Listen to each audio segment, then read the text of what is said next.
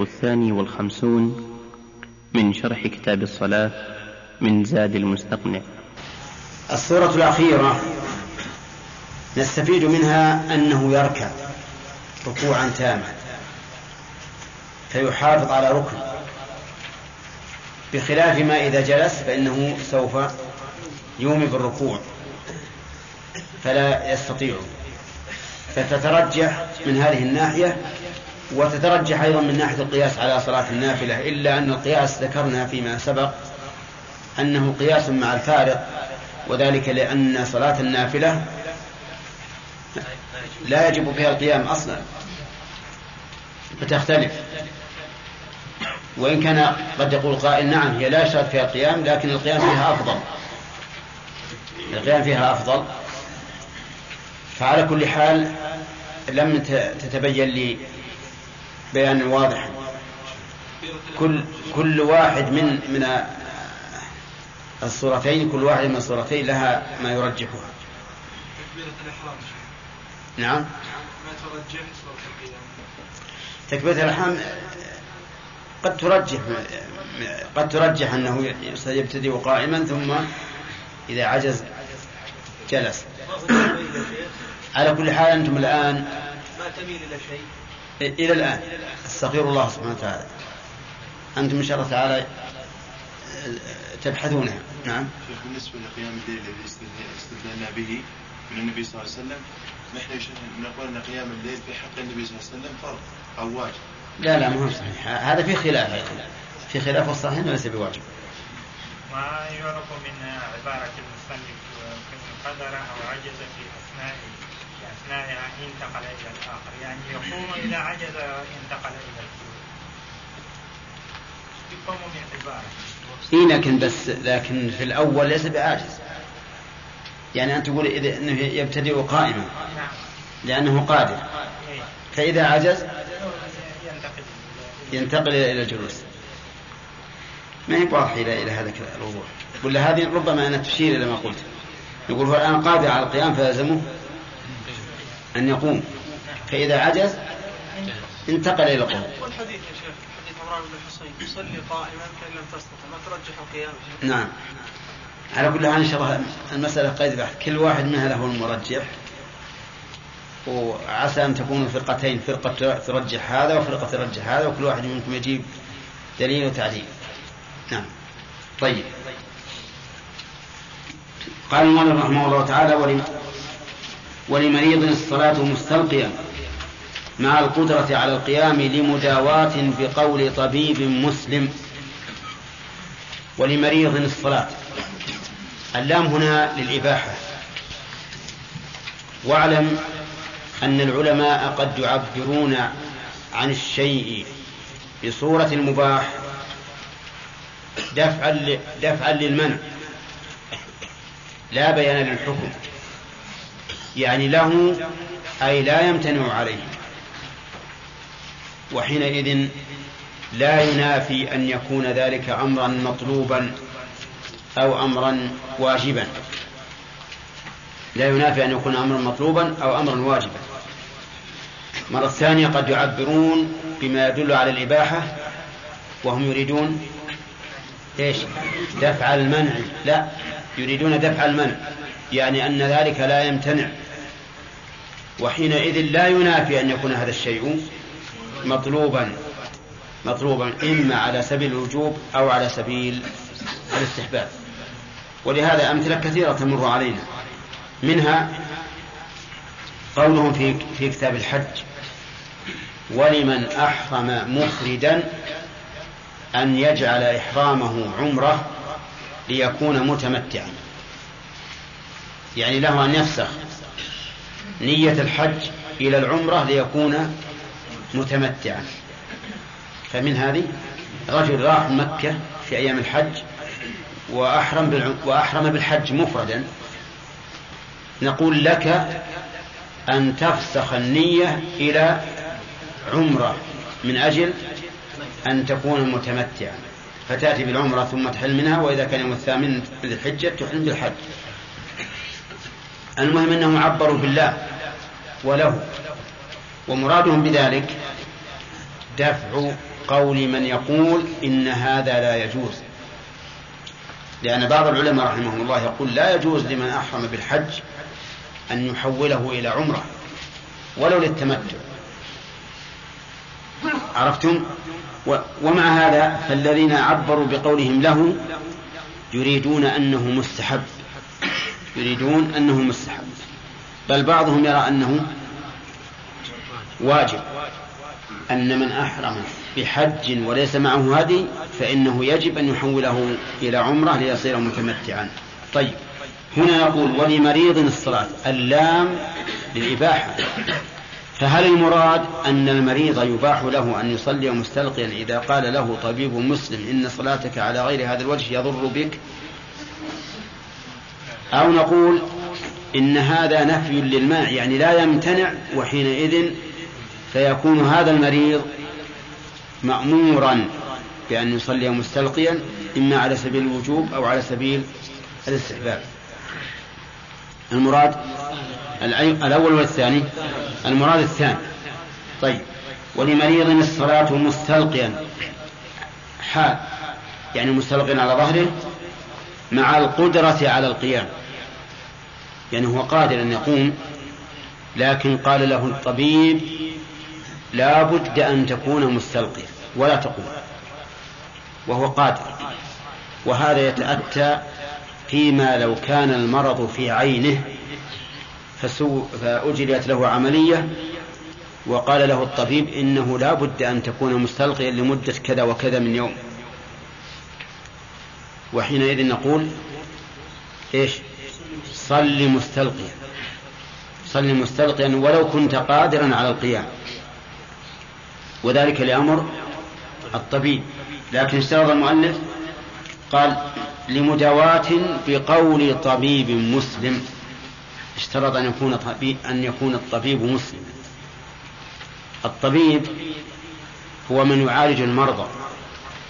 الطبيب من يعالج المرضى والمسلم ضد الكافر. فلا بد أن يكون طبيبا أي حاذقا عنده معرفة عنده معرفة. ولا بد أن يكون مسلما. فوصف الإسلام يعود إلى الأمانة. ووصف الطب يعود إلى القوة. وهما الركنان في كل عمل. كل عمل لا بد فيه من أمرين. القوة والأمانة. قال الله تعالى إن خير من استأجرت القوي الأمين. قالته إحدى بنات صاحب مدين وقال عفريت من الجن أنا آتيك به قبل أن تقوم مقامك وإني عليه لقوي أمين. لأن الضعيف لا يقوم بالعمل لضعفه. والخائن لا يقوم بالعمل لخيانته فلا بد في كل عمل من هذين الركنين. طيب من أين نأخذ هذين الركنين من عبارة المؤلف؟ القوة من قوله طبيب والأمانة من قوله مسلم. طيب وعلم من كلام المؤلف أنه لو أخ لو أمره بذلك غير طبيب. يعني إنسان عادي من الناس. أو والله أظن أظن أنك إذا كنت تصلي قائما فإن ذلك يضر. فهل يرجع لقوله؟ لا. ولكن هذا ليس على إطلاقه لأنه إذا علم بالتجربة أن مثل هذا المرض يضر المريض إذا صلى قائما. فإذا علم بالتجربة فإنه يعمل بقول شخص مجرب لأن أصل الطب مأخوذ إما عن طريق الوحي وإما عن طريق التجربة. إما عن طريق الوحي مثل قوله تعالى في في النحل يخرج من بطونها شراب مختلف ألوانه فيه شفاء الناس ومثل قول النبي عليه الصلاة والسلام الحبة السوداء شفاء من كل داء إلا السام. الحبة السوداء السميرة هذه تسمى عندنا السميرة. شفاء من كل داء إلا إلا السام يعني إلا الموت. هذا أخذنا أنها دواء من الشرع والعسل أخذنا أنه دواء من الشرع. لكن في أشياء كثير من الأدوية معلومة. بالتجارب فإذا قال الإنسان مجرب وإن لم يكن طبيبا إن صلاتك قائما ضرر عليك فله أن يصلي مستلقيا أو قاعدا. طيب مسلم يشترط الإسلام. لماذا؟ لأن هذه عبادة يشترط فيها الإسلام أم لأن هذه أمانة؟ وغير المسلم ليس بأمين. ها؟ الثاني. الثاني. لأن مسائل الطب ما هي عبادة؟ ولهذا نجد من الأطباء من هم كفار. فليست عبادة. ولكن لأن غير المسلم لا يؤتمن. لأن غير المسلم لا يؤتمن. فقد يقول الطبيب النصراني للمسلم إنك إذا صليت قائما فعليك ضرر من أجل أن لا يصلي قائما. ولا شك أنه وإن قال وإن فعل هذا عن النصراني فهو من جهله لأن الدين الإسلامي ولله الحمد فيه سعة. إذا لم يستطع قائما صلى قاعدا وله أجر قائم. واضح يا جماعة؟ طيب. وذهب بعض أهل العلم إلى اشتراط الثقة فقط دون الإسلام. وقال متى كان الطبيب ثقة عمل بقوله وإن لم يكن مسلما. عمل بقوله وإن لم يكن مسلما. واستدلوا لذلك بأن رسول الله صلى الله عليه وسلم عمل بقول الكافر حال ائتمانه لأنه وثق به. فقد استأجر في الهجرة رجلا مشركا من بني الديل يقال له عبد الله بن أريقط. استأجره ليدله على الطريق من مكة إلى المدينة مع أن الحال خطرة جدا أن يعتمد فيها على كافر لماذا؟ لأن قريشا كانوا يطلبون النبي صلى الله عليه وسلم وأبا بكر حتى جعلوا لمن جاء بهما مئتي بعير. فالحال تقتضي الخطورة. ولكن لما ائتمنه لما رأى النبي عليه الصلاة والسلام أن هذا رجلا أمينا وإن كان كافرا ائتمنه ليدله على الطريق. فأخذ العلماء القائلون بأن المدار في هذه المسألة على الثقة أخذوا من ذلك أنه يقبل قول الطبيب الكافر إذا كان ثقة ونحن نعلم أن من الأطباء الكفار من يحافظون على صناعتهم أكثر مما يحافظ بعض المسلمين. أليس كذلك؟ نعم يوجد. من الكفار من يحافظ على صناعته وعلى مهنته. أكثر مما يحافظ المسلم لا تقربا إلى الله عز وجل أو رجاء لثوابه ولكن حفاظا على سمعتهم وعلى شرفهم. فإذا تكلم فإذا قال طبيب غير مسلم ممن يوثق بقوله إنه يضرك أن تصلي قائما ولا بد أن تصلي مستلقيا فله إيش؟ أن يعمل بقوله فله أن يعمل بقوله. وعرفتم الدليل والتعليل أيضا.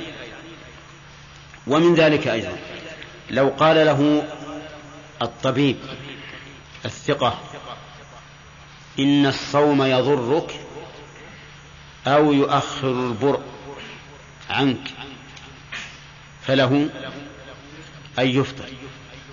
له أن يفطر بقوله إذا قال إنه يضرك أو يؤخر البر.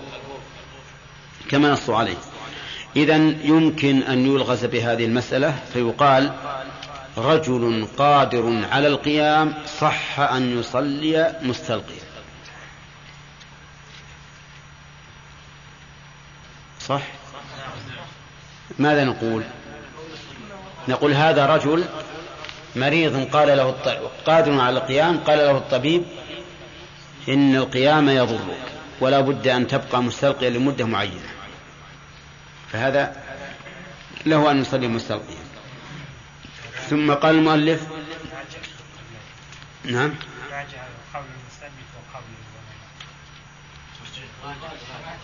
راجع. اي أحسن. الراجح قول القول الثاني في المسألة. الراجح القول الثاني في المسألة وأن المدار كله على الثقة. قال ولا تصح صلاته قاعدا. نعم. ولا تصح صلاته قاعدا على السفينة في السفينة وهو قادر على القيام. نعم. لا تصح صلاته. أي الفريضة لأن النافلة تصح قاعدا مع القدرة على القيام لكن الفريضة في السفينة وهو قادر على القيام وذلك لأن السفينة ليست كالراحلة. السفينة يمكن الإنسان الإنسان أن يصلي فيها قائما ويركع ويسجد لاتساع المكان فإذا كان يمكنه وجب عليه. طيب إذا كان لا يمكنه إما لكون الرياح عاصفة والسفينة غير مستقرة فإنه يصلي جالسا. وكذلك لو كان سقف السفينة قصيرا فإنه يصلي جالسا. ولكن سبق لنا أنه إذا أمكن أن يقف ولو كراكع وجب عليه. طيب وقوله وهو قادر على القيام. يفهم منها أنه إن كان عاجزا فله أن يصلي قاعدا لأنه عاجز. أما الراحلة فقال يصح الفرض على الراحلة خشية التأذي. يصح الفرض على الراحلة يعني من بعير أو حمار أو فرس أو نحو ذلك خشية التأذي بأي شيء. أطلق المؤلف. التأذي بأي شيء. سواء بوحل أو مطر أو حر شديد أو غير ذلك. المهم أنه يتأذى لو صلى بالأرض ولا يستقر في صلاته فله أن يصلي على الراحلة. ولكن اشترط المؤلف أن يكون فرضا أما النفل فلا يصح. ها؟ أما النفل فجائز سواء خشي التأذي أم لم يخشى.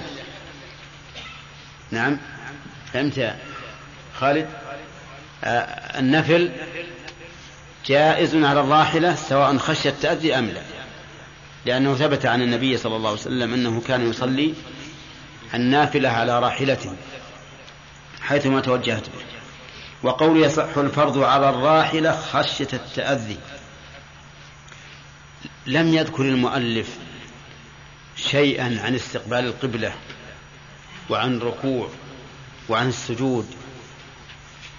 فنقول يجب أن يستقبل القبلة في جميع الصلاة. لأن التأذي بالنزول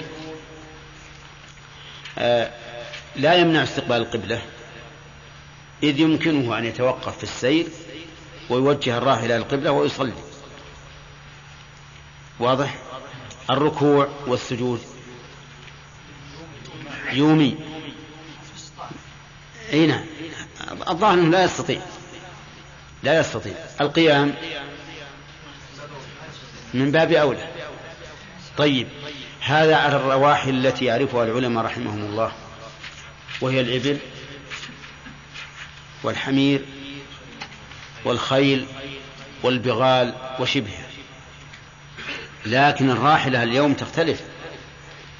الراحلة اليوم سيارات وبعض السيارات كالسفن يستطيع الإنسان أن يصلي فيها قائما راكعا ساجدا متجها إلى القبلة.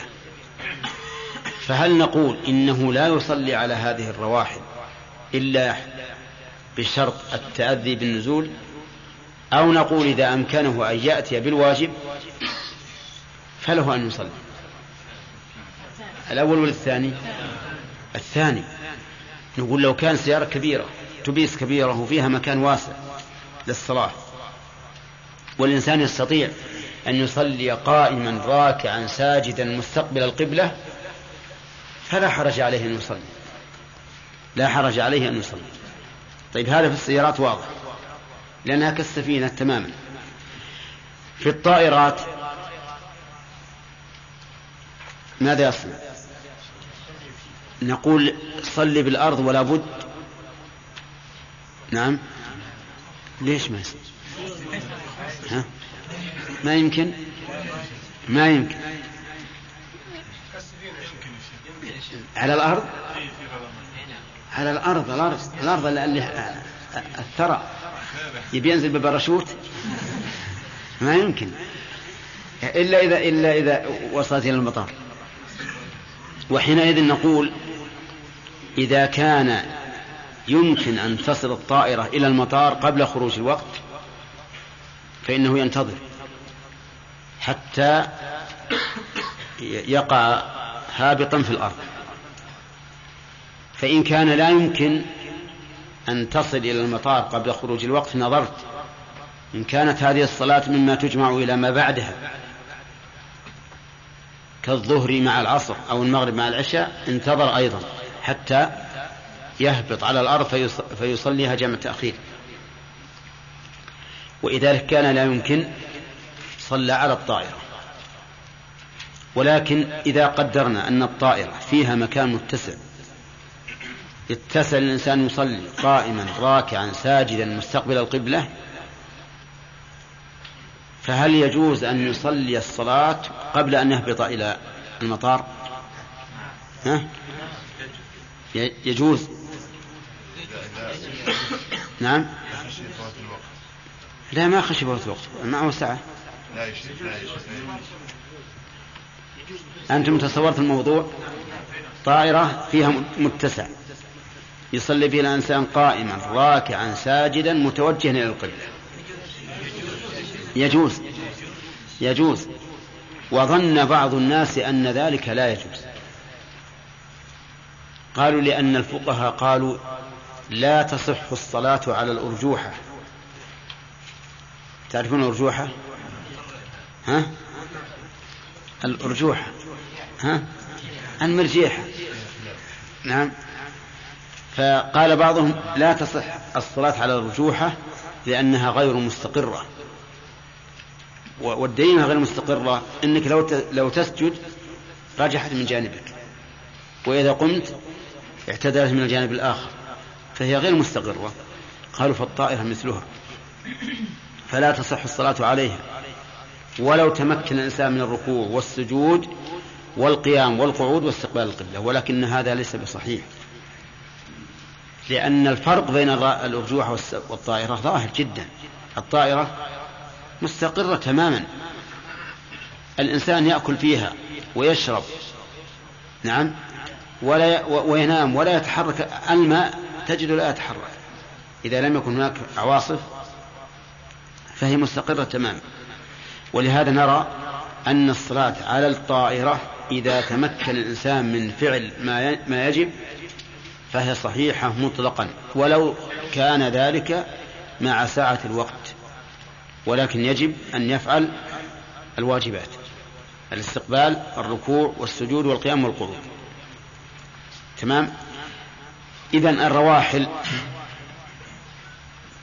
كم صارت أقسام ها؟ ما هي؟ سيارات حيوان طائرات سفن. أربع. نعم. لا الأرجوحة ما براحلة يا شيخ. الأرجوحة ما تمشي. طيب.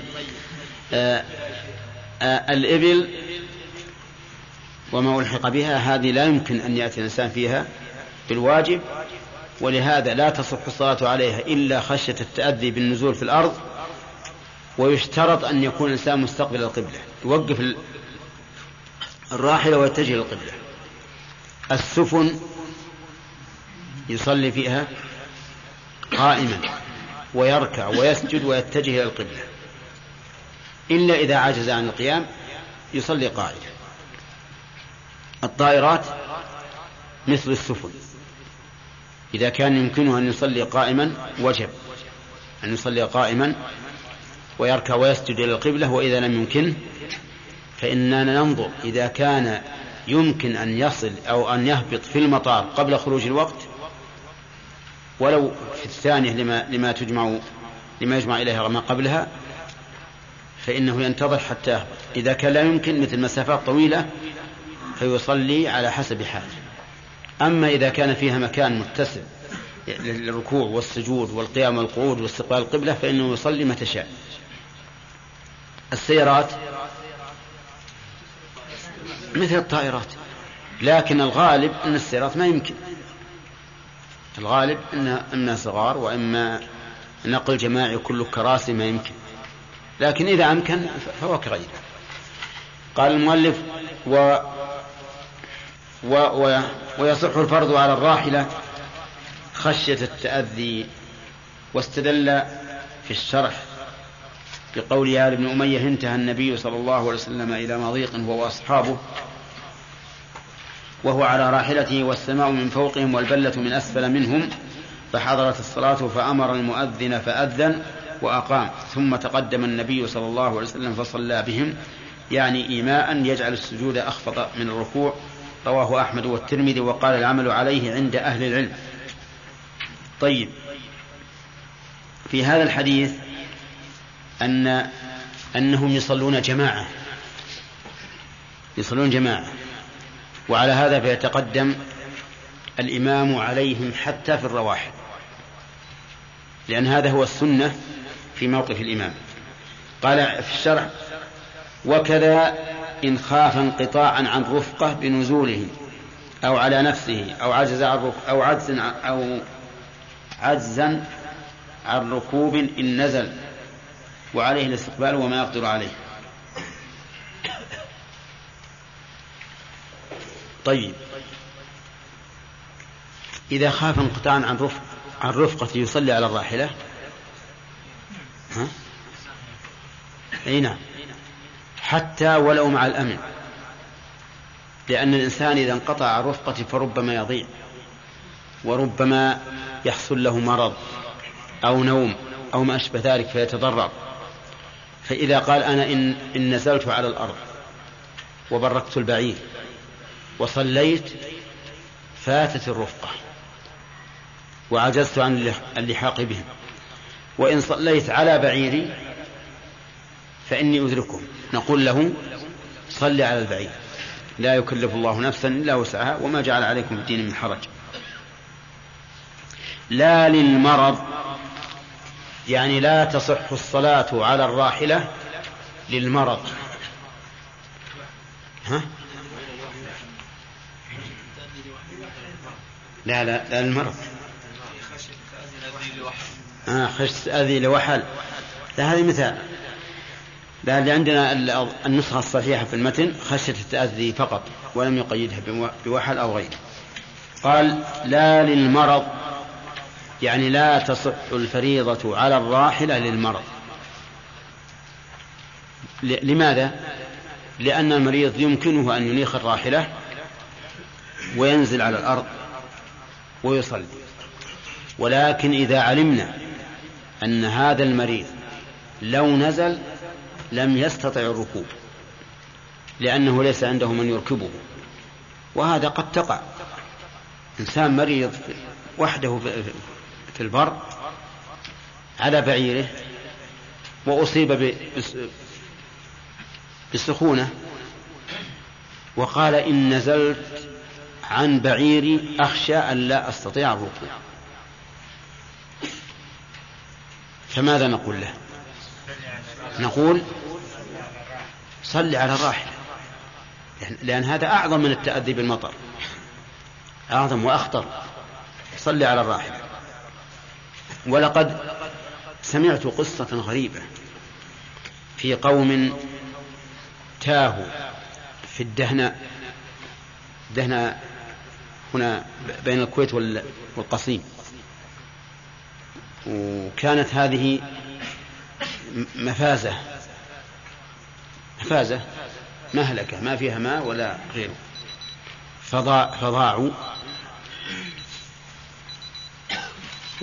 وعطشوا عطشا شديدا. بقوا على رواحلهم. لكن كان أحدهم ذكره الله عز وجل بحيلة نفعته.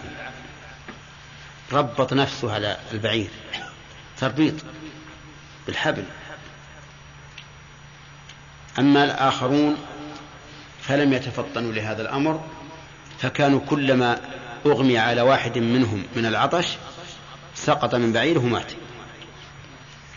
أما هذا فربط نفسه على البعير لأن البعير تصبر على الظمأ وسبحان الله الإبل تدل موارد الماء. فربط نفسه ومشت البعير ومشت الإبل. أصحابه الذين معه صاروا يتساقطون واحدا واحدا وهو بقي على بعير. حتى وقفت على الماء وهو لم يمت لأنه باق على البعير مربط. فكان عندها أناس البئر فعالجوه مرسوا له تمرا بماء وصبوا على فمه قليلا حتى بدأ يحيا. ولما صحى قال أدركوا أصحابي. أدركوا أصحابي. ثلاثة عشر نفر. أدركوهم. فذهبوا يطلبونهم فوجدوهم قد ماتوا. الشاهد من هذا أن, مثل هذا الرجل لا يمكن أن ينزل على البعير. أليس كذلك؟ ما يمكن ينزل. نقول له في هذا الحال أن يصلي على راحلته لأنه أشد من التأذي بالوحل. فقول المؤلف إذن لا للمرض. هل هو على إطلاقه؟ لا. ليس على إطلاقه فنقول لا للمرض إذا كان يمكنه أن ينزل ثم يركب على البعير على الراحلة. أما إذا كان لا يمكنه فله أن يصلي على الراحلة للمرض لأن ذلك أشد من الوحل وشبهه. نعم يا آدم. الطائرة يعني ما نعم. فوق في الجو يمكن كيف المت... السفينة متصلة بالأرض؟ بالماء وهذا بالهواء. والطيارة بالهواء. الهواء متصل بالأرض. إي نعم. هذه. كيف يسلم وكيف يستقبل لا فيها الآن فيها طائرات. عندنا في الخطوط السعودية طائرات. عشر طائرات فيها في فيها بوصلة في سقف الطائرة. تتجه دائما إلى مكة. حتى لو انحرفت السيارة يمين أو يسار انحرفت البوصلة. نعم؟ إيش؟ لو اتجهت الطائرة إيش؟ السيارة مش فيها؟ لا لا أنا أقول لو اتجهت الطائرة فهمت يا آدم؟ لا قصدي ما متصل بالأرض الطائرة أصلا لأنه هو ما يمشي في الجو طيب والسفينة متصلة بالأرض؟ السفينة الماء متصل الماء متصل بالأرض طيب والهواء في الطائرة؟ متصل فوق أكثر من فوق الأرض. لكن متصل بالأرض. نعم. الطائرة تكون بين الكراسي ممرات. إذا صلى بين الممرات يضيق المرة هل أفضل يصلي بينها أو يصلي وراء الكراسي في ممرات بين الكراسي لا هو مو دائما الناس يمرون بالممرات. مو دائما. لكن وش يستفيد من إذا صلى في الممرات. يستطيع أن يسجد. يستطيع أن يسجد؟ على كل حال لو كان يستطيع أن يسجد. فإنه اتجاه للقبلة. يمكن في الكرسي يتجه أكثر. شيخ شيخ نعم. الدليل على أن الأصل في صلاة القاعدة التربع أو الأولى. الرسول كان يصلي متربعا صح عنه ذلك. شيخ انكار عبد الله بن عبد الله بن عمر على أبيه. نعم. ورآه يصلي متربعا كما عند البخاري. فما لي اراك الصلاه اي هذا مو في, في- في صلاته جالسا كان يتربع بين السجدتين وبين, وفي التشهد. فقال له ان إن رجلي ان رجلي, رجلي لا تقلان نعم. نصر. نصر. ها؟ إيش؟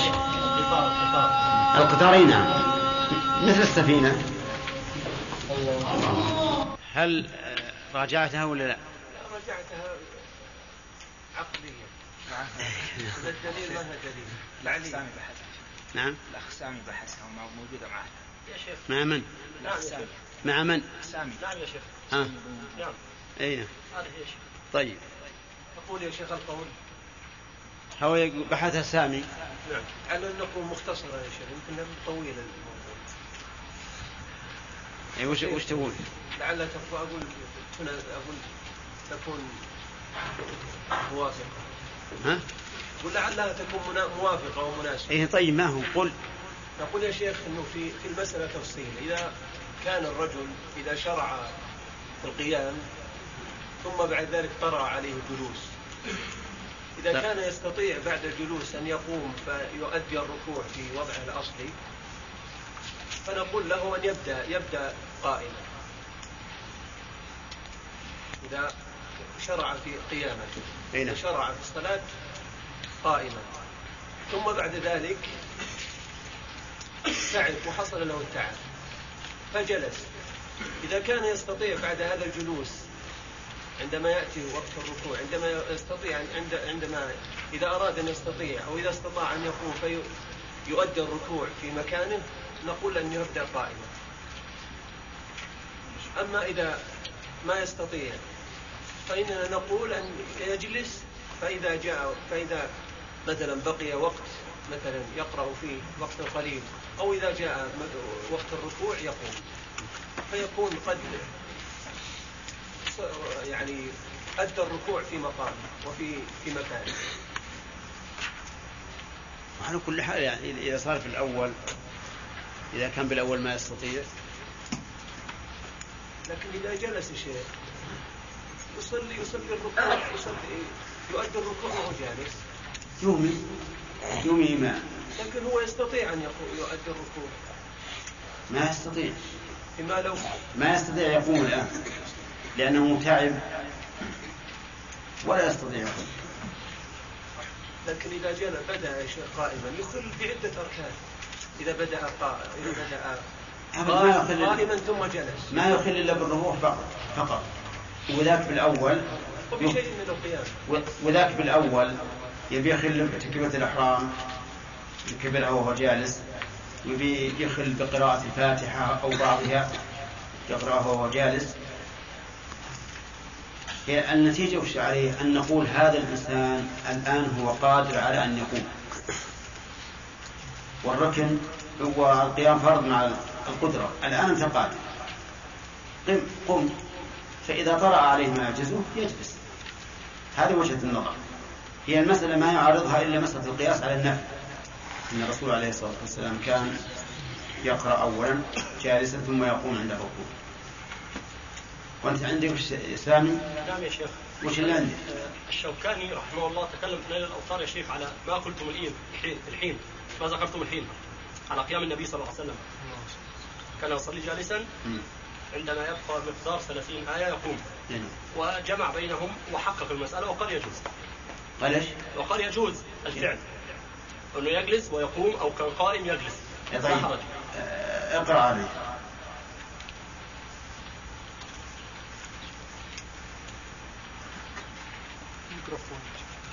ميكروفون. اقرأ. اسمه اسمه ياسر اعطيه ياسر تفضل يا يطول. تفضل اقعد اقعد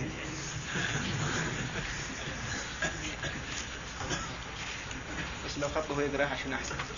يلا اعطوا الميكروفون. نادي لسامي لا لا خل ما يصير. يا أخي إن شاء الله واضح. كيف أنا بالعربي؟ يعني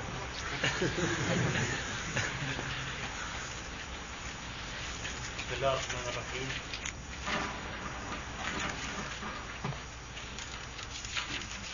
بسم الله الرحمن الرحيم. حطه غلب.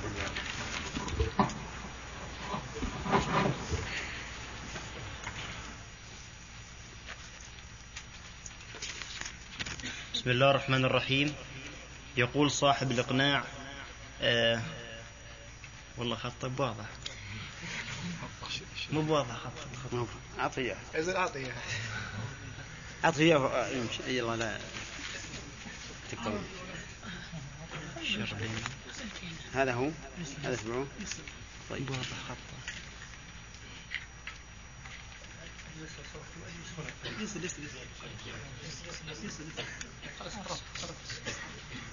شيخ الان أقعد. أقعد اي واسع واسع يعني أنا ذكرت من صاحب الإقناع. ومن السرخسي والآخر. المهم اقرأ علينا بس. لا تحس يلا.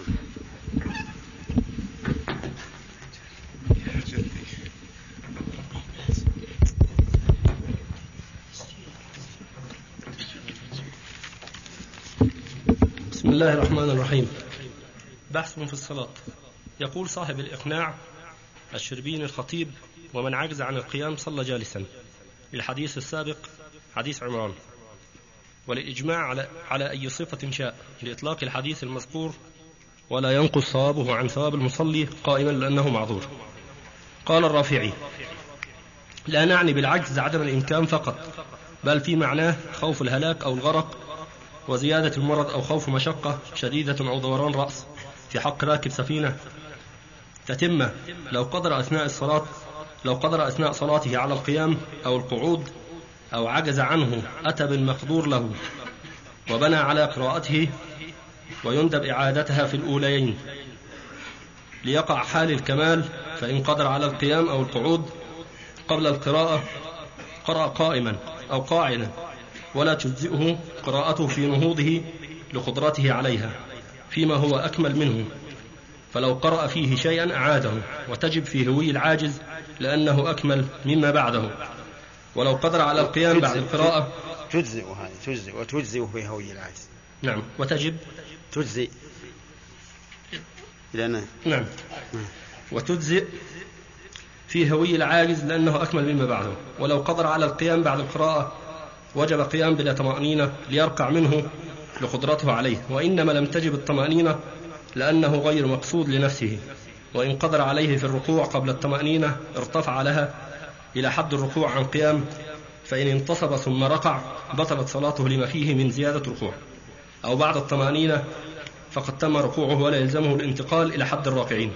ولو قدر في الاعتدال قبل الطمأنينة قام واطمأن وكذا بعده. انتهى. يقول السرخسي في المقصود طيب آه، هذا الآن ما, ما أتى بزائد. كيف يا شيخ؟ لأن هذا يغني عنه قول المتن. نعم. ومن قدر أو عجز في أثنائها انتقل إلى الآخر. هذا هو معنى كلامه. نعم. طيب. يقول السرخسي في المقصود باب صلاة المريض. فنقول للمريض إذا كان قادرا على القيام يصلي قائما فإذا عجز عن القيام يصلي قاعدا بركوع وسجود. وإذا كان عاجزا عن القعود يصلي بالإيماء لأنه وسع مثله. فإن كان قادرا على القيام فأول الصلاة. لأنه وسع مثله. نعم. لأنه وسع نعم. لأنه وسع مثله فإن كان قادرا على القيام في أول الصلاة وعجز عن القيام فإنه يقعد. وفرق, وفرق بين هذا وبين الصوم فإن المريض إذا كان قادرا على الصوم في بعض اليوم ثم عجز فإنه لا يصوم أصلا وهنا يصلي. وجه الفرق بينهما. وذلك لأن في الصوم لما أفطر آخر اليوم فعله في أول اليوم معتدا به فلا يشتغل به. وفي الصلاة وإن قعد في آخره ولكن فعله في أول الصلاة وقع معتدا به فيشتغل به. وأما إذا كان قادرا على القيام وعاجزا عن الركوع والسجود فإنه يصلي قاعدا بإيماء وسقط عنه القيام لأن هذا القياس لأن هذا القيام ليس بركن لأن القيام إنما شرع لافتتاح الركوع والسجود. فكل قيام لا يعقبه السجود فهو لا يكون ركنا. ثم قال فإن عجز عن القراءة تسقط عن تسقط عنه القراءة لأن القراءة ركن كما أن القيام ركن. فإن عجز عن القيام سقط عنه القيام فكذلك. انتهى. يقول الشوكاني في نيل الأوطار باب جواز المتنفل جالسا والجمع بين القيام والجلوس في الركعة الواحدة. عن عائشة رضي الله تعالى عنها عن النبي صلى الله عليه وآله وسلم كان يصلي ليلا طويلا قائما وليلا طويلا قاعدا. اللهم صل وسلم وكان إذا قرأ وهو قائم ركع وسجد وهو قائم وإذا قرأ قاعدا ركع وسجد وهو قاعد. رواه الجماعة إلا البخاري. وعن عائشة أنها لم ترى النبي صلى الله عليه وآله وسلم يصلي صلاة الليل قاعدا قط حتى أسن.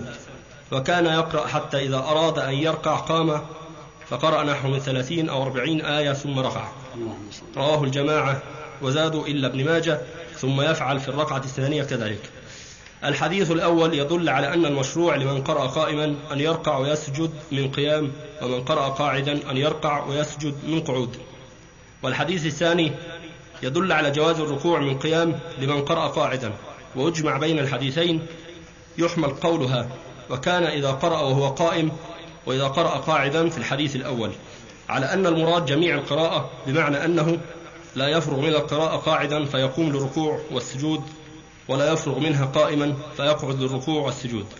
فأما إذا افتتح الصلاة قائما ثم قرأ بعد القراءة جاز له أن يقعد لتمامها ويركع ويسجد من قعود. وكذا إذا افتتحت إذا افتتح الصلاة قاعدا. ثم قرأ بعد القراءة جاز له أن يقوم لتمامها ويركع ويسجد من قيام كما في الحديث الثاني ويشكل على هذا الجمع ما يثبت في بعض طرق الحديث الأول عند مسلم. من حديث عائشة رضي الله تعالى عنها بلفظ فإذا افتتح الصلاة قائما ركع قائما وإذا افتتح الصلاة قاعدا ركع قاعدا. قال العراقي فيحمل على أنه كان يفعل مرة كذا ومرة كذا فكان يفتتح قاعدا ويتم قراءته قاعدا ويركع قاعدا وكان مرة يفتتح قاعدا ويقرأ بعد قراءته قاعدا وبعضها قائما ويركع قائما. فإن لفظ كان لا يقتضي المداومة. وقد جاء في رواية علقمة عن عائشة عند مسلم ما يقتضي أنه يصليهما بعد الوتر وهو جالس. وقد جاء التصريح به عند مسلم في حديث آخر من رواية ابن سلمة عنها وفيه ثم يوتر ثم يصلي ركعتين وهو جالس فإذا أراد أن يركع قام فركع والحديثان يدلان على جواز صلاة التطوع من قعود. والحديث الثاني يدل على أنه يجوز فعل بعض الصلاة من قعود وبعضها من قيام وبعض الركعة من قعود وبعضها من قيام. قال العراقي وهو كذلك سواء سواء قام ثم قعد أو قعد ثم قام وهو قول جمهور العلماء مالك وأبي حنيفة والشافعي وأحمد وإسحاق. وحكاه النووي عن عامة العلماء وحكى بعض السلف منعه قال وهو غلط. وحكى القاضي عياض عن أبي يوسف ومحمد آخرين كراهة القعود بعد القيام. ومنع أشهب من المالكية الجلوس بعد أن ينوي القيام وجوزه ابن القاسم والجمهور. والله أعلم وصلى الله وسلم وبارك على سيدنا محمد. جزاك الله خير.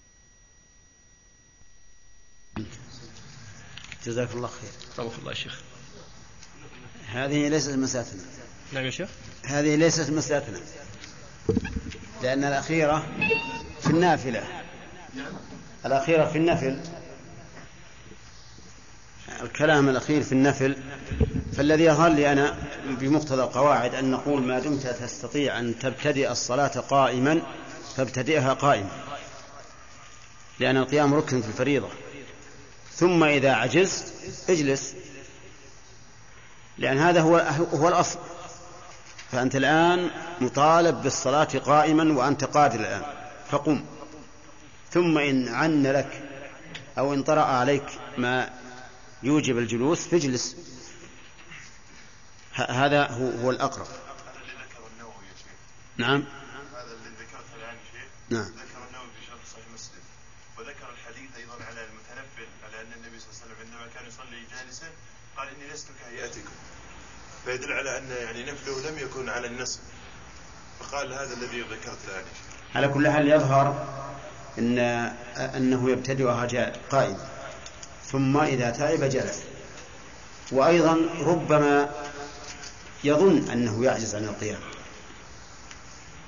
فإذا قلنا صلي جالسا ثم إذا قربت الركوع فقم. نقول هذا مبني على ظن. يعني ربما يظن أنه لا يستطيع القيام وهو يستطيع. فالذي يترجح عندي الآن بعد هذا البحث أن أنه يبتدئ الصلاة قائما الفريضة. أما النافلة فنعم له أن يبتدئها جالسا لأن أصل الجلوس آه، القيام في النافلة ليس بواجب.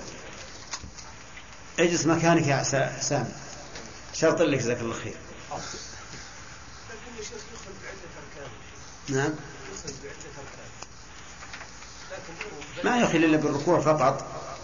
والركوع له بدل وهو الإيماء. نعم. والقيام من الركوع تبع له. لكن هذا أيضا يخل بتكبيرة الإحرام ويخل بالقراءة الفاتحة.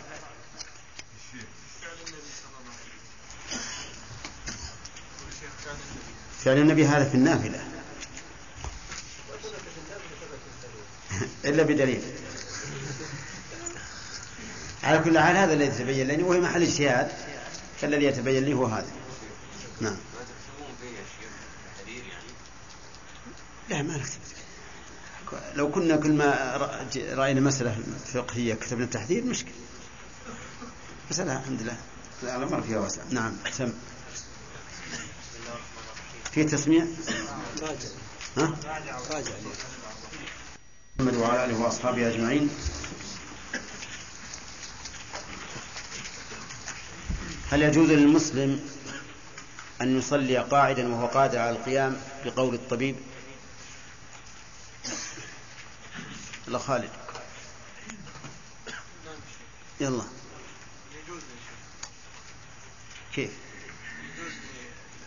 أنت فاهم السؤال؟ هل يجوز للمسلم أن يصلي قاعدا وهو قادر على القيام بقول الطبيب على المذهب شيخ على اللي تبي المذهب اشترط أن يكون الطبيب مسلما ثقة.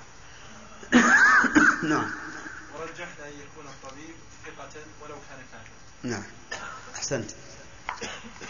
اشتراط الإسلام في الطبيب آه، على أي أساس مبني؟ على الثقة على الأمانة. الأمانة. لأن غير المسلم لا يؤتمن. طيب.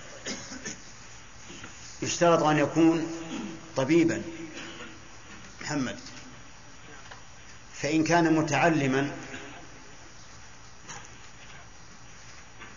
هل يؤخذ بقوله؟ لماذا؟ لأنه عندما اشترط الطب هذا دلالة على القوة في العمل إيه إيه لماذا لا نأخذ بقول المتعلم؟ لأنه ظن أنه يخطئ أكثر مما يصيب إذا لأنه لا يوثق بقوله. حينئذ نعرف أن المدار على الأخ. هنا الأمانة؟ على الأمانة. وبناء على هذا نقول أنه يجوز أن أن يعمل بقول غير المسلم إذا وثقنا من قوله. هل هناك أثر يدل على ذلك؟ هناك قصة الرسول صلى الله عليه وسلم في الهجرة عندما استأجر دليل ليس مسلم نعم. أن الحال لا يقتضي أن لو كان هناك طلب من قريش من الناقة ف- وال- لكن معرفة بالمعنى. إذا الدليل هو أن الرسول استأجر رجلا مشركا يدله على الطريق في سفر الهجرة. نعم. مع أن المسألة خطيرة جدا. طيب. هل يجوز آه، تجوز صلاة الفرض على الراحلة. نعم. لا تجوز الراحلة دون عذر. بدون عذر. إذا خشي التأبي فإنه لا يصل أن يصلي. طيب وعلى والنافلة؟ النافلة صح تصح على الراحلة؟ ولو بلا عذر؟ طيب. ما تقول يا هداية الله؟ نعم صحيح. أنا فهمت جوابه؟ وقال نافلة صحيح وفريضة غير إلا لعذر. إلا لعذر. تمام طيب. نبدأ الدرس الجديد الآن لأنه راح علينا الوقت شوي. قال المؤلف رحمه الله تعالى فصل من سافر سفرا إلى آخره.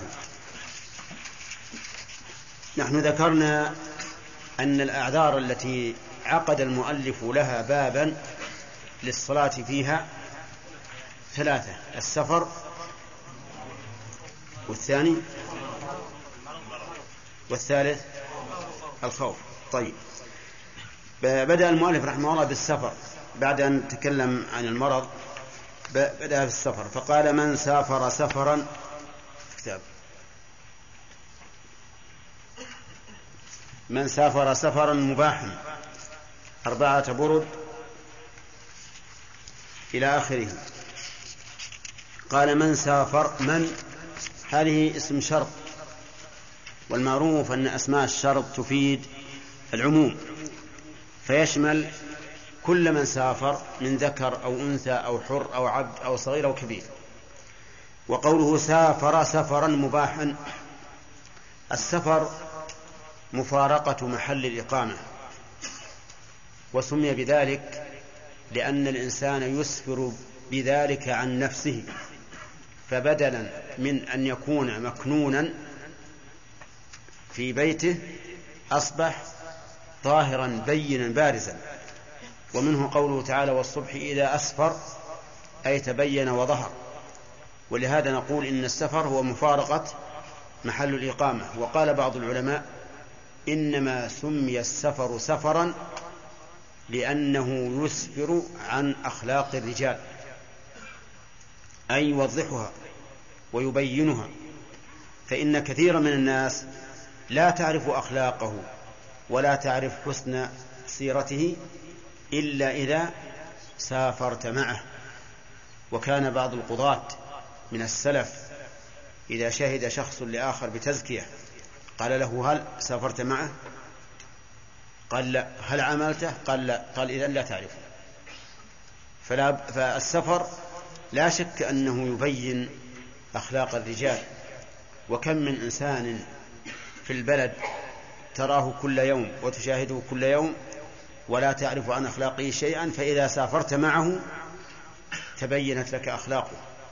لا سيما فيما سبق من الزمان حيث كانت الأسفار تستوعب أياما أياما كثيرة. أما سفرنا اليوم فإنه لا يبين عن أخلاق الرجال. لأن السفر مثلا من الرياض إلى القصيم خمسة خمس وثلاث دقيقة. لا يبين كثيرا لكن الأسفار الطويلة هي التي تبين الرجال. على كل حال السفر في اللغة مفارقة محل الإقامة. هكذا قال ابن حزم في المحلى. وهذا هو الظاهر لأنه من أسفر أيضان والإنسان إذا فارق محل إقامته ظهر وانكشف وبان. وقول المؤلف سفرا مباحا. سفرا مباحا المراد بالمباح هنا ما ليس بحرام ولا مكروه. ما ليس بحرام ولا مكروه. فيشمل الواجب والمستحب والمباح إباحة مطلقة. لأن الأسفار تنقسم إلى خمسة أقسام حرام مكروه مباح مستحب واجب. فالسفر لفريضة الحج واجب. والسفر للمرة الثانية في الحج مستحب. والسفر للنزهة مباح. والسفر وحده مكروه. والسفر لفعل محرم حرام. ومنه سفر المرأة بلا محرم. ما ما مراد المؤلف بكلمة مباح هنا؟ مراده ما ليس إيش؟ ما ليس بحرام ولا مكروه. فيشمل المباح المطلق والواجب والمستحب. وقال أربعة برد. أربعة برد. برد جمع بريد. والبريد نصف يوم. وسمي بريدا لأنهم فيما سبق كانوا إذا أرادوا آه، في المراسلات السريعة يجعلونها في البريد يرتبون بين كل نصف يوم مستقرا ومستراحا يكون فيه خير. إذا وصل صاحب الفرس الأول إلى هذا المكان نزل عن الفرس لتستريح وركب فرسا آخر إلى مسيرة نصف يوم. فيجد بعد مسيرة نصف يوم مستراحا آخر فيه خير ينزل عن الفرس التي كان راكبها ثم يركب آخر. وهكذا لأن هذا أسرع. وفي الرجوع بالعكس. طيب. فالبريد عندهم مسيرة نصف يوم. فتكون أربعة البرد يومين. طيب. البريد قدروه بالمساحة الأرضية أربعة فراسخ. البريد أربعة فراسخ. فتكون أربعة البرد ستة عشر فرسخا. والفرس قد الفرسخ قدروه بثلاثة أميال. الفرسخ بثلاثة أميال. فتكون كم؟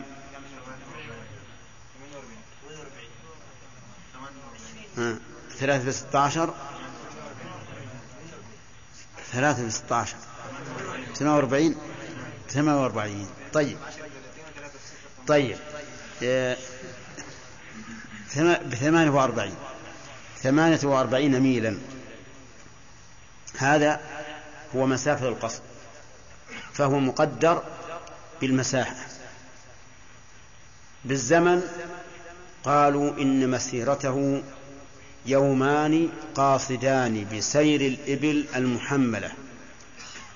ما هي الهملاجة السريعة يومان قاصدان يعني معتدلان بمعنى أن الإنسان لا يسير فيهما ليلا ونهارا سيرا بحتا ولا يكون كثير النزول والإقامة فهما يومان قاصدان.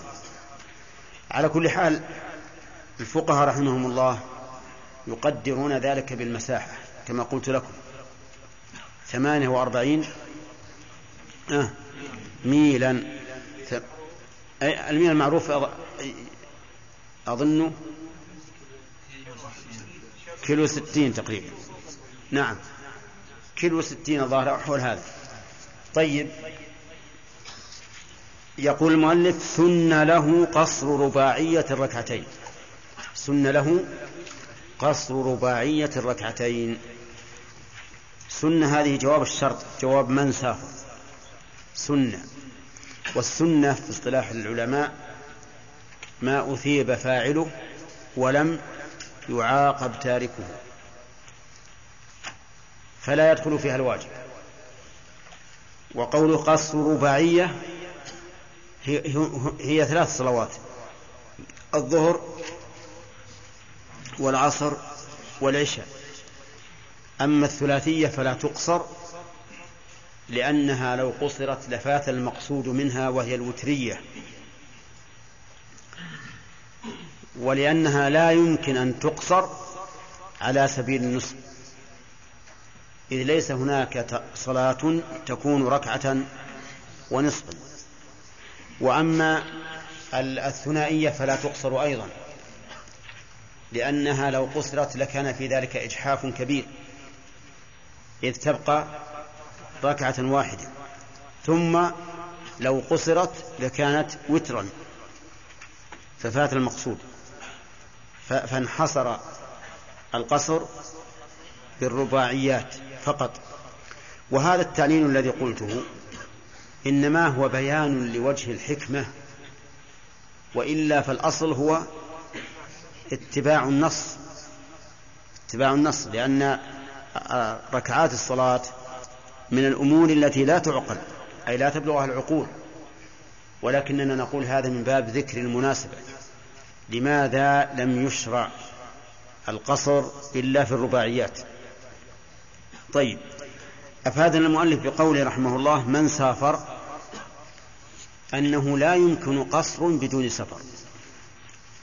لا يمكن قصر بدون سفر حتى لو كان الإنسان في أشد المرض فإنه لا يقصر لا يقصر عرفتم؟ لأنه ليس هناك سبب للقصر سوى السفر. المرض الشغل تعب لا يمكن أن يكون سبب سببا للقصر. نعم. ولهذا لو أن أحدكم زار مريضا وسأله عن حاله وصلاته وهو في بلده فقال الحمد لله على كل حال. لي خمسة عشر يوم ما أصلي إلا ركعتين من شدة المرض. ماذا تقول له؟ أقول أعد صلاتك. لماذا؟ لأنه لا سبب للقصر سوى السفر. أما لو كان يعالج في بلد أخرى غير بلده. وقال مثل هذا الكلام فهل يكون تكون صلاته صحيحة؟ نعم لأنه مسافر. طيب زار أحدكم مريضا فسأله عن حاله وعن صلاته؟ قال الحمد لله على كل حال لي خمسة عشر يوما أجمع بين الظهر والعصر والمغرب والعشاء. صحيح؟ ليش؟ لأن الجمع يجوز للمرض فالجمع يجوز للمشقة أينما وجدت المشقة في سفر أو حضر جاز الجمع بخلاف القصر. زار أحدكم مريضا ثالثا فقال له كيف أنت وكيف حالك؟ كيف صلاتك؟ قال الحمد لله على كل حال. لست أصلي الصلوات الخمس إلا جميعا عند النوم لأن ذلك يتعبني. ماذا نقول له؟ ها؟ لا نقول توب فقط. كيف يعيد صلاته الآن؟ لو أعاد صلاته ما استفاد. لأنه يصلي الصلاة كاملة لكنه يؤخر الظهر والعصر عن عن وقتهم. أليس كذلك؟ وإذا كان يصلي العشاء أيضا بعد نصف الليل فكان صل ترك الصلوات كلها أخرجها عن وقتها نعم. الفجر لا أنا قص يقول قبل النوم. الفجر دخلها معه. صلي الفجر والظهر والعصر والمغرب والعشاء إذا أراد أن ينام لأن لأنه مريض. نقول هذا خطأ. ولا يحل لك أن تؤخر الصلاة عن وقتها صل الصلاة على وقتها على أي حال كانت. واضح؟ طيب. أفادنا المؤلف من سافر أنه لا سبب يبيح القصر سوى السفر. طيب. وقول المؤلف سفرا مباحا. سفرا مباحا. خرج به المحرم والمكروه. وعلى هذا فلو سافر الإنسان سفرا محرما لم يبح له القصد. لماذا؟ لأن المسافر سفر معصية. لا ينبغي له أن يترخص. إذ أن الرخصة تسهيل وتيسير على المكلف. والمسافر سفرا محرما لا يستحق أن يسهل عليه ويرخص له. فلهذا منع من رخص السفر منع من القصر منع من مسح الخفين ثلاثة أيام منع من الفطر في رمضان. ولكن العلاج سهل. ماذا نقول له؟ نقول تب إلى الله تب إلى الله واقصر فإذا كان في منتصف الطريق في السفر المحرم وقال أستغفر الله وأتوب إليه. رجعت الآن إلى بلدي. في رجوعه هنا يقصر أو لا؟ ليش؟ السفر مباح. انقلب السفر المحرم مباحا. طيب.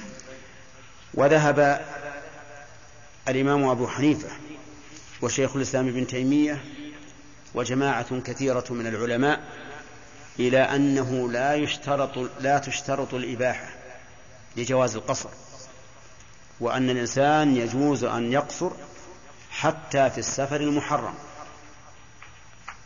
وقالوا إن هذا ليس برخصة بل إن صلاة الركعتين في السفر ليست تحويلا من الأربع إلى الركعتين بل هي من الأصل ركعتان. والرخصة هو التحويل من العزيم من العزيمة أو من الأثقل إلى الأخف. أما صلاة المسافر فهي مفروضة من أول الأمر ركعتين. وعلى هذا فيجوز للمسافر سفرا محرما أن يصلي ركعتين.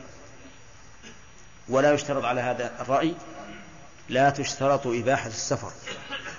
وهذا القول كما ترون قول قوي لأن تعليله ظاهر فالقصر منوط بالسفر على أن على أن الركعتين هما إيش؟ هما الفرض فيه لا على أن الصلاة حولت من أربع إلى ركعتين كما ثبت ذلك في صحيح البخاري وغيره عن عائشة رضي الله عنها قالت أول ما فرضت الصلاة ركعتين ثم سافر رسول الله صلى الله عليه وسلم فزيد في صلاة الحضر وأقرت صلاة السفر على ركعتين. وحينئذ يتبين أن الركعتين في السفر إيش؟ عزيمة لا رخصة. عزيمة لا رخصة. وعليه فلا فرق بين السفر المحرم والسفر المباح. وقول المؤلف ما نكمل؟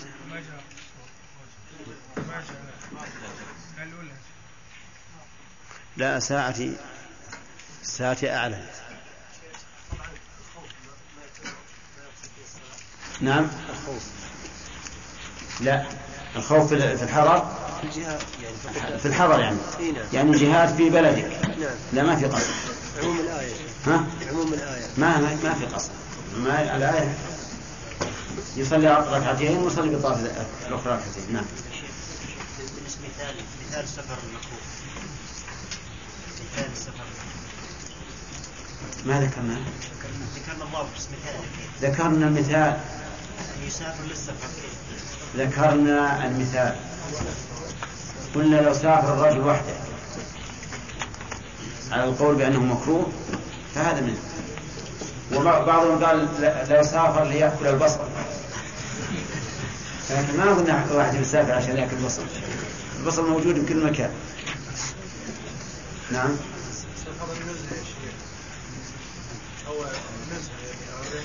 نعم. إي نعم لأنه داخل في العموم ومن سافر لا. إي لكن لكن تجاوز أربعة قرون. اي نحن بنمشي على المذهب بعد ما نحلل شوف نعم. شيخ جاء عند أبي داود وغيره وصححه جمع من العلماء. النهي عن صلاة النساء على الرواحل. في السفر وفي الحرب. على الرواحل؟ في فريضة ولا النافلة؟ فريضة ولا النافلة؟ والله من النافلة لا وجه لها. والفريضة حتى الرجال منهي عن الصلاة على الراحل كيف نوجه هذا الحديث؟ ها؟ كيف نوجه هذا الحديث؟ ما أدري ما وجهه نعم نصر. شيخ حصل لك بالنسبة لقاعدة الإسلام لما قال من أثقل إلى الرخصة من أثقل إلى الآخر فعلى هذه القاعدة هل يعني الذي ليس عليه مشقة؟ نقول له لا تجمع في الصلاة. لا لا. لأن لأن العلة إذا لم تكن منصوصة فالحكم ثابت. حكم ثابت. والنبي عليه الصلاة والسلام كما تعلم قصر في منى وفي مزدلفة في عرفة ولا ولا وليس عليه مشقة. طيب لو مسافر مثلا صلى أربع ركعات كم هل يقول شيخ الإسلام أنها تبطل الصلاة دي لأنها عزيمة؟ ما ذكرنا ما وصلنا هذه يا أحمد. بس ذكرت سنة له ما وصلنا إحنا سنة بنتكلم على سنة إن شاء الله. بس تعليل شيخ الإسلام. نعم. ماذا قلنا يعني 15 يوم يجمع أعد صلاته ولا قلنا للثاني لا تعد صلاته. أي نعم. السؤال يسأل في الذين زاروا المري... المرضى الذين عادوا المرضى. الذين أحد المرضى قال إني لخمسة عشر يوم ما ليس أصلي إلى ركعتين. فقلنا أعد صلاتك. واضح؟ لأن صلاة الصلاة ركعتين ما تجزي. الذين الذي قال لي خمسة عشر يوم ما أصلي الصلوات الخمس إلا عند النوم. قلنا لا تعد صلاتك. لماذا؟ أي في غير وقتها نقول أنت آثم الآن. أنت آثم في تأخيرك ولكن الصلاة صحيحة. لكن جاهل ما أدري.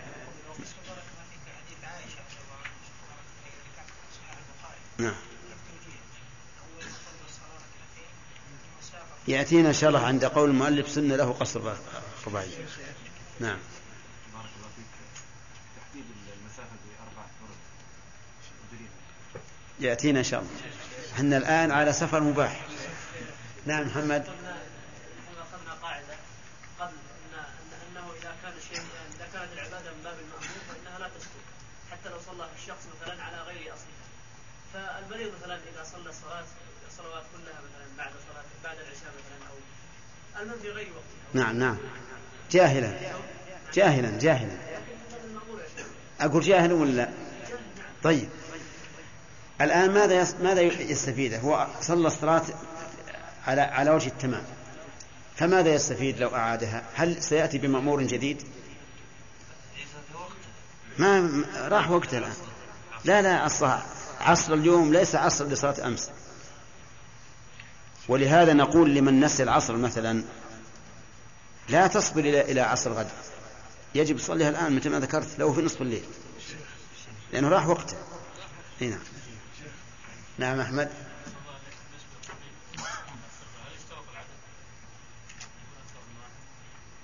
لا ما هو شرط طبيب الواحد يكفي. نعم على راي المؤلف يا شيخ ان من سافر وحده ما يقصر إي نعم. نعم. ولكن لاحظوا مسألة ال... هو ما ذكرنا الخلاف تو ذكرنا اللي سافر سفر محرم فيه خلاف. وذكرنا اختيار شيخ الإسلام و- ومذهب حنيفة طيب السفر وحده بال... بالنسبة للوقت الحاضر لا يعتبر وحده في الطريق المأهول. يعني مثلا طريق ما بين القصيم والرياض. لو سافر الإنسان في السيارة وحده ما نقول هذا السفر وحده. عرفت؟ لماذا؟ لأن الخط معمور كأنما يمشي في شارع البلد. هو راكب وحده ولكنه ليس مسافر ليس مسافرا وحده. الخط ماشي. أما الخطوط التي التي ليس فيها أحد فهذه يكون الإنسان مسافرا وحده. وعلى أن المسألة خلافية والبخاري رحمه الله في صحيحه يميل إلى أنه لا يكره السفر وحده ويشير إلى ضعف الحديث. الراكب الشيطان والراكبان الشيطانان والثلاثة ركب. حمد؟ في باب؟ نعم. نعم. نعم الصلاة لو سافر السفر محرم يترخص اي نعم. حتى في السفر ال- ال- في في في سفر في السفر في رمضان لو سافر سفرا محرما فعند من يقول إنه يقصر يجوز أن يفطر. ففرق بين من سافر ليسقط الواجب فالذي سافر ليسقط الواجب نقول لا يمكن لأن التحيل على إسقاط الواجب لا يسقطه. ولهذا لو أنه سافر لأجل أن يقصر قلنا لا تقصر. هنا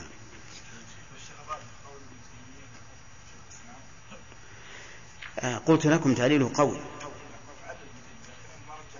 أول تعليله قوي ومعنى قوي. إذا قويت العلة آه، قوي القول. هنا نعم. إذا كان المريض مبنج في البنج ما فاق إلا بعد العشاء. يفيق يعني قبل المغرب لكن ما وعي كليا. يعني يوعى أحد يكلمه لكن ما يستطيع يصلي. كيف يصلي الصلاة؟ يصليها جميعا إذا صح. كيف قلنا يجمع الأربع وهذا قلنا لا تصلي؟ من؟ يجمع الأربع صلوات جميع. اللي هو المبنج؟ لا, هذا قلنا يصلي. ال- ال- ال- اللي غاب بالبنج نعم يصلي الأر- الأربعة جميعا والذي صلى جاهل. يجمعهم جميعا أي قلنا لا خلاص صلى. قلنا لا يصلي إي ما يعيده اي نعم يصليهن يصليهن صلاهن الآن. نعم قلنا لا تعيد لأنه صلاهن صاحب البنج ما صلاهن سن له قصر رباعية من؟ من سافر تجي بجواب الشرط بدون فعل, فعل الشرط الله بخل عظيم هذا. قال المصنف رحمه الله تعالى فصل. من سافر سفرا مباحا أربعة برد سن له قصر رباعية ركعتين إذا فارق عامر قريته أو قيام قومه. وإن أحرم ثم سافر أو في سفر ثم أقام أو ذكر صلاة حضر في سفر أو عكسها أو أتم بمقيم أو ائتم. أو أتم بمقيم أو بمن يشك فيه أو أحرم بصلاة يلزمه إتمامها فسدت وأعادها. أو لم أو لم ينوي القصر عند إحرامها أو شك في نيته أو نوى إقامة أكثر من أربعة أيام أو أو من لاح معه أهله لا ينوي الإقامة ببلد لزمه أن يتم. وإن كان له بس بس طريقان بس بس. بسم الله الرحمن الرحيم. الحمد لله رب العالمين والصلاة والسلام على نبينا محمد وعلى آله وأصحابه ومن تبعهم بإحسان إلى يوم الدين. ما هو السفر؟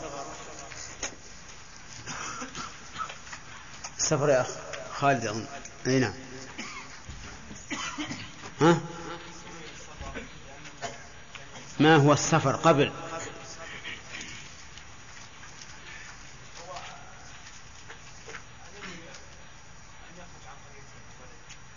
عن؟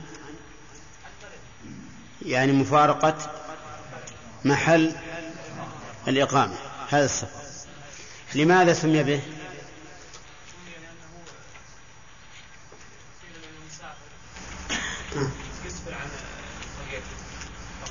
فيظهر ويتبين. نعم. ومنه قوله تعالى والصبح إذا أسفر. ها؟ ومنه سفور المرأة أي ظهورها وبروزها. طيب. يلا بندر قوله سفرا مباح. ما المراد بالمباح هنا؟ أن لا يكون سفر معصية. لا يكون سفر معصية يعني فيدخل فيه المك- المكروه. غير غير المحرم. ها؟ محرم أن لا يكون محرما ولا مكروها المراد به ما ليس محرما ولا مكروها. فيشمل يشمل الواجب والمستحب نعم واجب ومستحب والمباح. والمباح. إباحة مطلقة. طيب مثال الواجب هداية الله. سفر الواجب. نعم. والمستحب. أي نعم يكون ثانية أحسنت. السفر مرة ثانية إلى الحج. والمباح؟ والمباح كالسفر إلى الصيف نعم كالسفر للصيد. أحسنت. تمام. قال الله تعالى وإذا حللتم فاصطادوا طيب. قوله أربعة برد أي نعم. ما ما هي البرد تصريفها؟ لا تصريفها اللغوي. جمع بريد طيب. فكم مسافتها؟ البريد الواحد مسيرة نصف يوم نعم. وأربعة برد صارت مسيرة يومين نعم. وبالفراسخ؟ البريد في الفراسخ البريد يساوي أربعة فراسخ نعم. فتكون أربعة أربعة البرد ستة عشر فرسخ والفرسخ كم ميل؟ فتكون ثمانية نعم. طيب. آه لماذا سمي بريدا؟ نعم. نعم كانوا يتخذون يجعلون مستقرا بين كل بين كل بين نصف يوم كل ما بين نصف يوم مستقرا ومستراحا لل... للبريد اللي يحمل الرسائل. مم. نعم. كلما وصل إلى المستقر المستقر وضع فرسا الأخرى نعم. حتى يصل المنشود ثم إليه تمام. أحسنت. طيب. قال المؤلف سن هذا يوجد درس ها؟ قال المؤلف رحمه الله سن له قصر رباعية الركعتين. سن له. يجب أن نعلم السنة. لها اصطلاحان. اصطلاح عند الفقهاء واصطلاح في عرف الصحابة وسلف الأمة. فالسنة في سلف الأمة وعند الصحابة هي الطريقة التي كان عليها النبي صلى الله عليه وسلم سواء كانت واجبة أم مستحبة فكلها تسمى سنة. ومن ذلك قول أنس بن مالك رضي الله عنه من السنة إذا تزوج البكر على الثيب أن يقيم عندها سبعا. هذه السنة واجبة. وقول ابن عباس رضي الله عنهما حين سئل عن الرجل يصلي مع الإمام المقيم أربعا وإذا صلى وحده وهو مسافر صلى ركعتين. قال تلك هي السنة هي السنة الواجبة. أما عند الفقهاء فإن السنة هي التي يثاب فاعلها ولا يعاقب تاركها. يعني معناها الشيء المستحب الشيء المستحب الذي إذا فعله الإنسان أثيب وإذا تركه لم يعاقب. فقول المؤلف هنا سن له قصر الربعية سنة اصطلاحية ولا سنة حسب استعمال السلف؟ سنة اصطلاحية. يعني أن الراجح والذي يثاب عليه قصر رباعية ركعتين. يسن أن يقصر الرباعية ركعتين.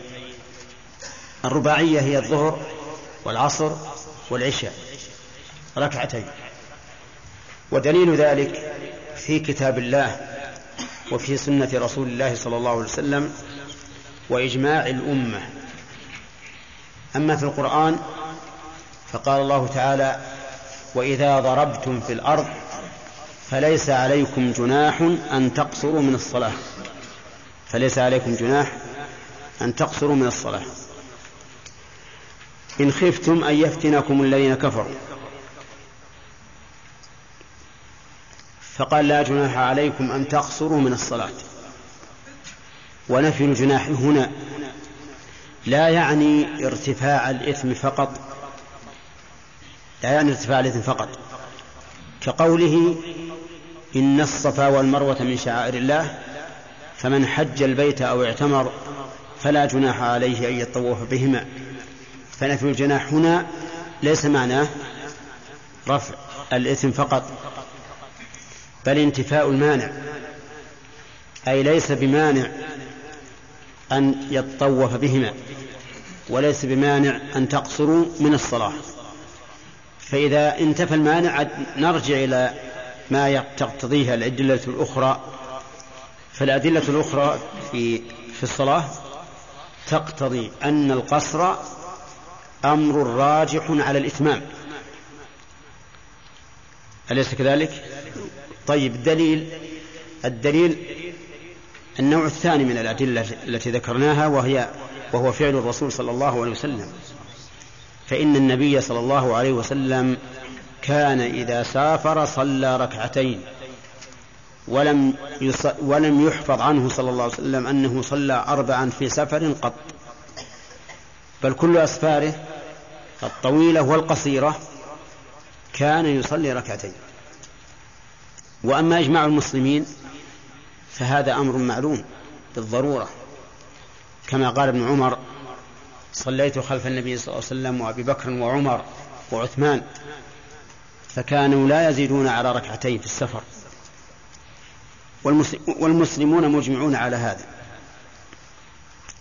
إذن قص الرباعية ركعتين ثبت في الكتاب والسنة وإجماع الأمة. ولكن في دليل الكتاب شيء من التوقف والإشكال وهي أن الله تعالى قال فلا جناح عليكم أن تقصروا من الصلاة إن خفتم أن يفتنكم الذين كفروا. إن خفتم أن يفتنكم الذين كفروا. فقيد الله عز وجل هذا بخوف الفتنة من الكفار. والمراد خوف الفتنة هنا أن يمنعوكم من إتمام صلاتكم. ولكن هذا الشرط مرتفع بسنة الرسول عليه الصلاة والسلام التي أخبر بها عن ربه.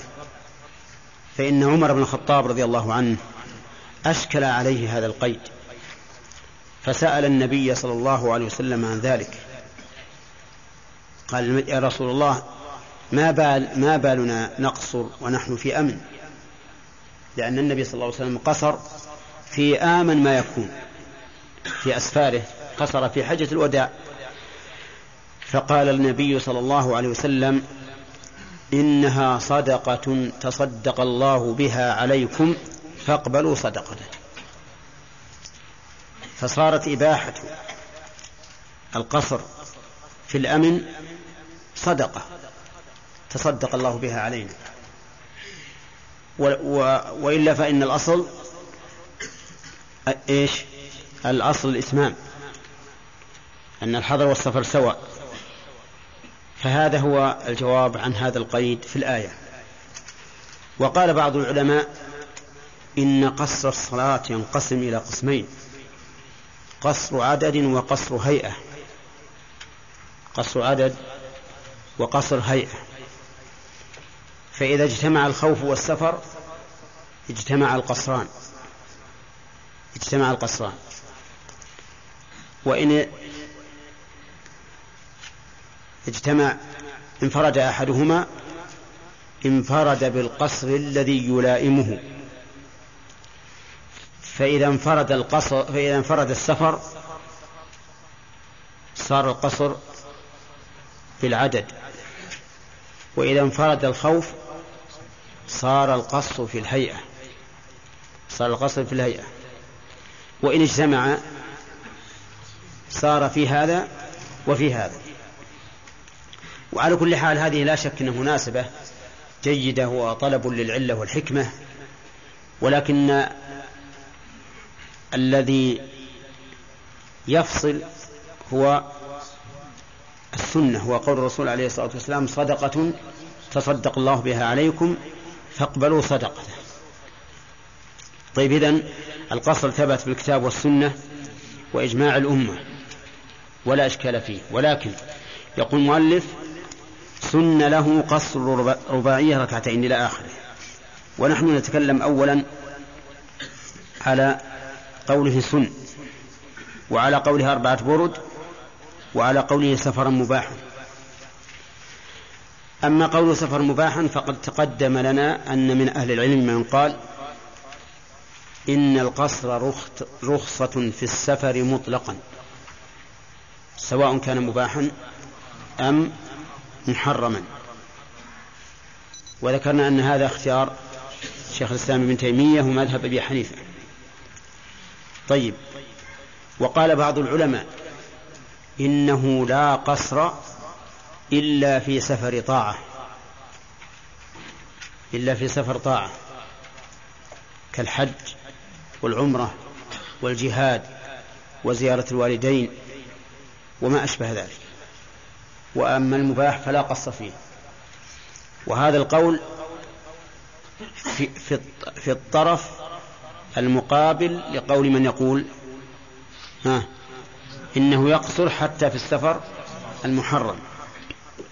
والصحيح ما سبق أن القص أن القص ثابت في كل سفر إلا في إلا في السفر المحرم لأننا لو أبحنا له القصر لكان هذا فيه شيء من الإقرار على المعصية التي كان مقيما عليها وحاله تقتضي عكس التخفيف. والمسألة ليست عندي بذاك القوة أي ترجيح أنه لا بد أن يكون السفر مباحا. طيب.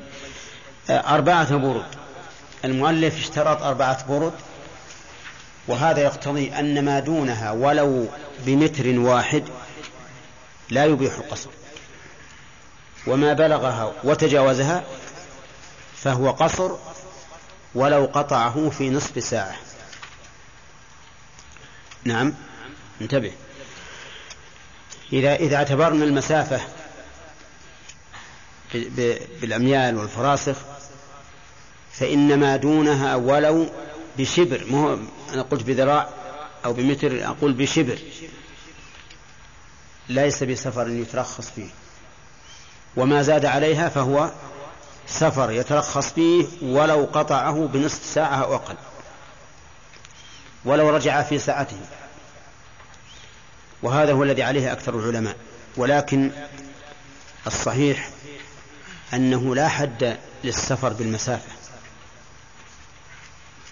لأن التحديد كما قال صاحب المغني يحتاج إلى توقيف. إيش معنى توقيف؟ يعني نص من الشارع. والله عز وجل يعلم أن المسلمين يسافرون فكم من شخص يسافر في اليوم الواحد؟